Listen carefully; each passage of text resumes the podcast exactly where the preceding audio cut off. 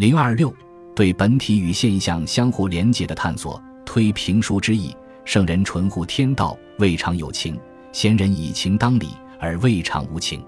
至若众数故意有情，然为理而任情，为喜怒所役使而不能自拔也。何晏对于体用之关系，未能如王弼所体会之亲切。何氏似犹未脱汉代之宇宙论，莫有本无分为二节，故动静易遂对立。评书言圣人无情，废动言静，大乖体用一如之理。夫思所论天道人事以及性情契合一贯，自叫评书为精密。但从后者的考虑来看，何晏对本体与现象的相互连结，也是一直在进行不懈的探索，并非存心要把莫有本无分为二节。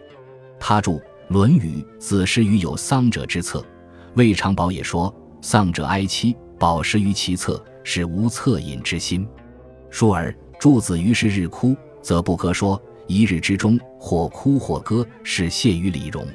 孰尔诸子与人歌而善，必使反之，而后和之说，乐其善，故使众歌而自和之。孰尔这就是说，何晏也同样承认圣人有情，并非无情。只是圣人之情以理为节，以善为准，能做到情与理的统一。这和王弼所说的“圣人貌于仁者神明也，同于仁者五情也”意思大致是相同的。何晏不像汉代的神学目的论那样，把圣人看作天生就是与天地合其德，而是认为圣人也和常人一样，是从现象逐渐上升到本体，甚至认为圣人也不能体道，只是智目而已。他注之于道，据于德，依于仁，由于一说智目也。道不可体，故知之而已。具仗也，德有成形，故可具。一以也。仁者公施于人，故可以。义六义也，不足具一，故曰由。孰尔？由于圣人尚不能体道，所以五十二知天命之后，还要学义。才能不犯大错误。他住家我数年，五十以学亦可以无大过。以说以穷理尽性以至于命，年五十而知天命，以知命之年读致命之书，故可以无大过。孰尔从何晏的这些前后矛盾的思想可以看出，他在处理本体与现象的关系上遇到了困难，常常是顾此失彼，捉襟见肘，不能自圆其说。但是，作为一种本体论的哲学，它的内在的逻辑要求就是使本体与现象相连接，而不能使二者相割裂。特别是要求从中推演出一种内生外望之道，以解决人世的问题。否则，这种本体论的哲学就将失去意义。何晏的探索不能违反这些要求，因此，就其哲学思考的基本倾向而言，它是极力促使二者的连结的。何晏特别强调本体对现象的统帅作用。他著《论语》：“君子上达，小人下达。说本为上，末为下。”现问，这是他的玄学思想最基本的论点。但为了确立这个论点，他必须回答一系列与此有关的问题，比如本体究竟从何而来？本体究竟是孤悬于现象之上，还是与现象密不可分的内在的本质？人们对本体究竟是直接把握，还是应通过现象分析入手？等等，在这些问题上，何晏的思想也出现了混乱。他著于一以贯之说：“善有缘，是有会，天下殊途而同归，百虑而一致。知其源，则众善举矣。故不待多学而易知之。”卫灵公这一段话对本为上，末为下做了具体的解释。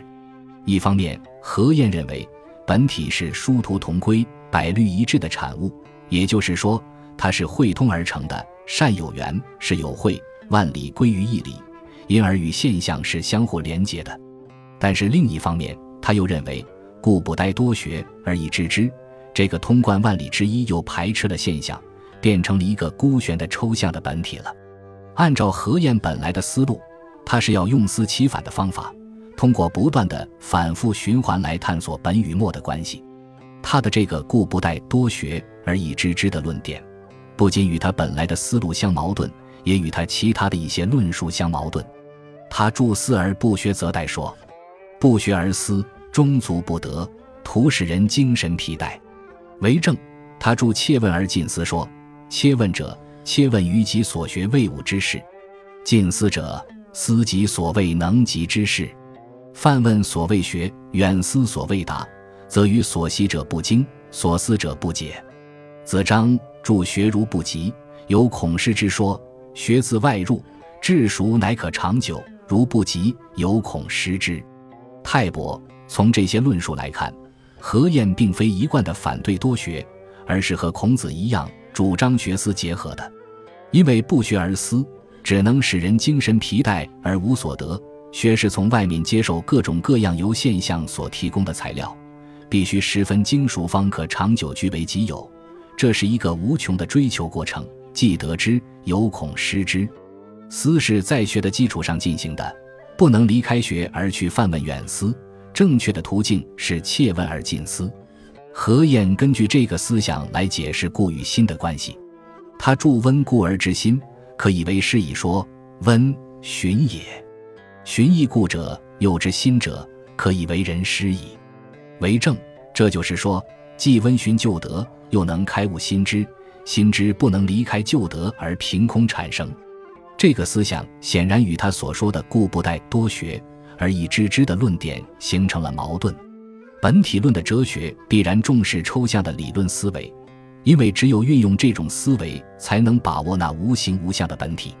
但是本体论的哲学为了处理本体与现象之间的关系，又不能不重视感性的经验和生动的直观，因为离开了现象。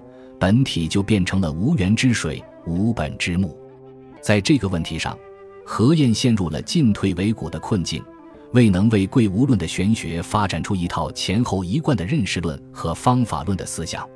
但从他的哲学思考的基本倾向来看，他是极力适应本体论哲学的内在要求进行探索的。他不像汉代的神学那样通过现象去窥测天意。而是凭借人自身所拥有的理性力量去探索那隐藏在现象背后的本体和规律。他著《论语》，其或记周者，虽百事可知，也说物类相照，事数相生，其变有常，故可预之。为政，这种对理性力量所表现出的无限信心，是何晏进行不懈探索的原动力。由于中国的本体之学属于体用之学，其所谓体。不同于西方哲学中的一般，其所谓用，也不同于西方哲学中的特殊。无论是体或用，都带有浓厚的社会政治伦理的色彩，并不完全是纯哲学的概念。所以，这种本体之学也就很自然地成为内圣外王之道的理论基础。前面叶一指出，何晏所谓的道，既是自然之道，也是内圣外王之道。就自然之道而言，何晏可以从纯哲学的角度。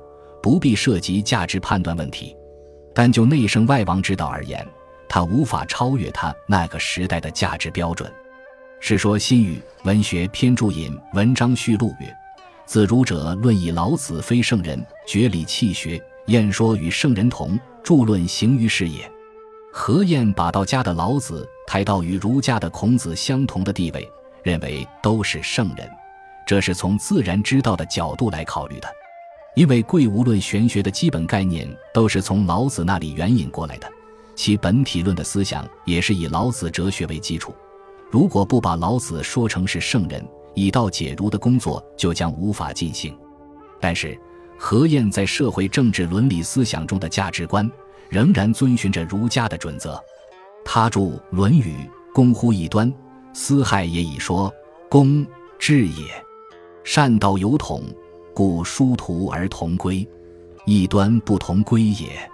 为政，著可与共学，未可与世道说，是知也。虽学，获得异端，未必能知道。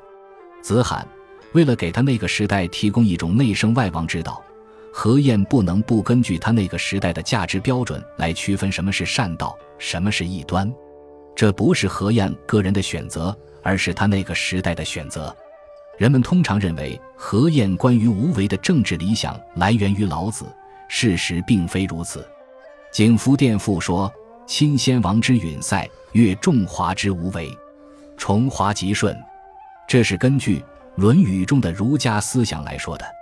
何晏注《论语》：“无为而治者，其顺也。”与说：“言任官得其人，故无为而治。”卫灵公、何晏关于无名的思想，也是直接承袭孔子而来的。《论语》泰伯说：“子曰：‘大哉尧之为君也！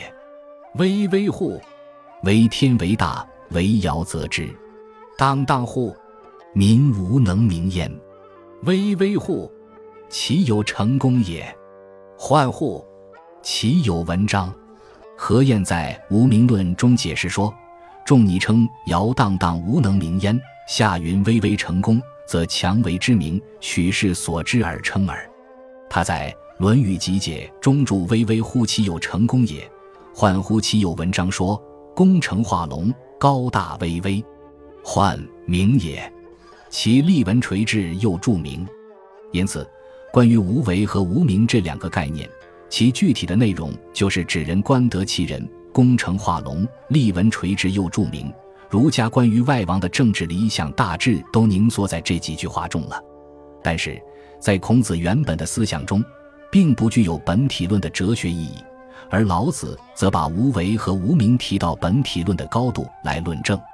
何晏之所以把老子和孔子都同样看作是圣人，是因为他那个时代对新的内圣外王之道存在着两方面的需要。一方面要坚持儒家以明教为特征的价值观，另一方面要用本体论的天人心意去取代神学目的论的天人就义。根据前者的需要，何晏不能不奉孔子为圣人；根据后者的需要，又不能不把老子说成是与圣人同。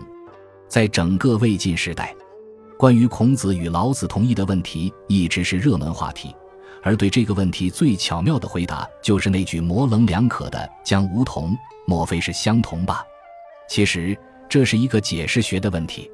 何晏在论述自然之道时，可以大谈以无为本，看来是一个道家的忠实的信徒；但当他论述内圣外王之道时，又像是一个地地道道的儒家。为了把这二者结合起来，使自然之道与内圣外王之道不致发生断层现象。